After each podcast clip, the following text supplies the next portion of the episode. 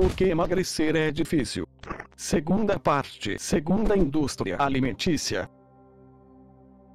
Olá, seja bem-vindo ao canal Emagrecer Rápido. Se não é inscrito, se inscreva para ficar por dentro de tudo. Lembre de curtir o vídeo e compartilhar para seus contatos. Primeiramente porque temos mesmo tantos alimentos industrializados assim, já percebeu que acostumamos tanto com sabores industrializados que um natural ficou estranho, tornando emagrecer uma tarefa difícil. Contudo, mesmo sabendo que faz mal, portanto, porque afinal ainda as pessoas comem alimentos industrializados, Agora você já entendeu a parte do marketing nesta história, isso não é suficiente para fazer as pessoas viciarem e continuarem a comer produtos alimentícios nocivos à saúde. É preciso mais e agora com as pessoas induzidas a comerem produtos alimentícios, que são rápidos e práticos. Alguém tinha que produzir em 1992 nos Estados Unidos da América, saiu algo que mudou o rumo da alimentação de modo geral, que foi a pirâmide de alimentos ideais para refeições no dia. Diz basicamente que a prioridade era para ser de carboidratos, depois laticínios e uma pequena parte de gordura e proteína. O efeito disto foi que houve uma inversão de desnutrição com o aumento de consumo de carboidratos houve mais casos de obesidade mórbida, ou seja, enfim, as pessoas não sabiam se nutrir agora estavam de barriga cheia, todavia definitivamente doentes. Você está sendo enganado. Como resultado tudo, isso teve vários mitos desde os anos 70, que hoje foram quebrados. E não vamos discutir eles aqui. Só isso rende outro vídeo. Mas dois destes mitos são o do ovo e comer de 3 em 3 horas. Lembra?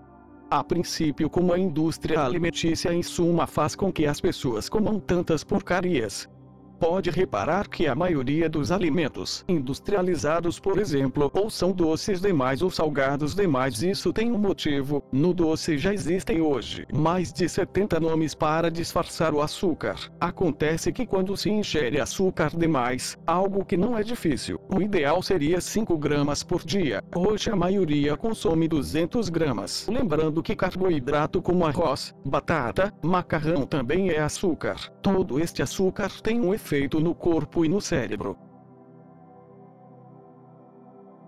Entendendo o processo. No corpo, seu pâncreas é forçado a produzir muita insulina, já que a base alimentar mudou para carboidrato e a maioria da população no Brasil, por exemplo, come no café da manhã um pãozinho, depois arroz e feijão, e para piorar tem o jantar que na maioria das vezes também é carboidrato. Com o tempo ele gera uma resistência insulínica, ou seja, em outras palavras, seu pâncreas não é em síntese mais capaz de gerar insulina para quebrar tanta glicose.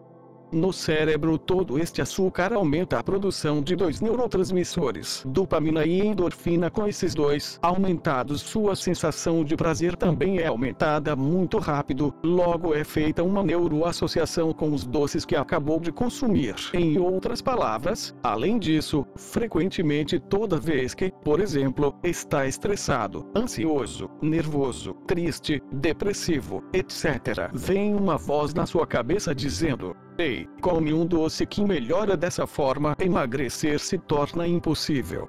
Em conclusão, com seu corpo e cérebro viciados em açúcar e carboidratos faz exceder quantidade de calorias que são acumuladas como gordura branca, aquela que fica na barriga, pernas e aumentam o risco de doenças como infarto e AVC.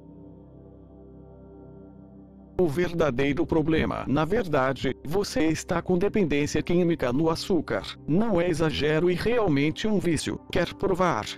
Então fica 15 dias sem açúcar e carboidrato e vai sentir abstinência às vezes pior que de drogas como cocaína. Testa aí.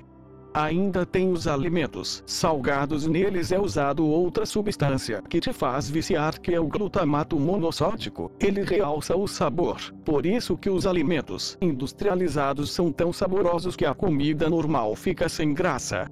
O efeito é de tanto glutamato ao longo do tempo está associado ao Alzheimer. Por fim, agora sabendo que estes alimentos causam doenças terríveis, apesar disso, porque é tão incentivado, Você está perto de descobrir esta resposta. Este sistema não deixa você emagrecer e tem muito interesse em garantir que sua saúde fique péssima. Comendo tanta porcaria, o corpo não aguenta e fica doente quando isso acontece para onde a maioria vai? Para a próxima Indústria Activation na parte 3.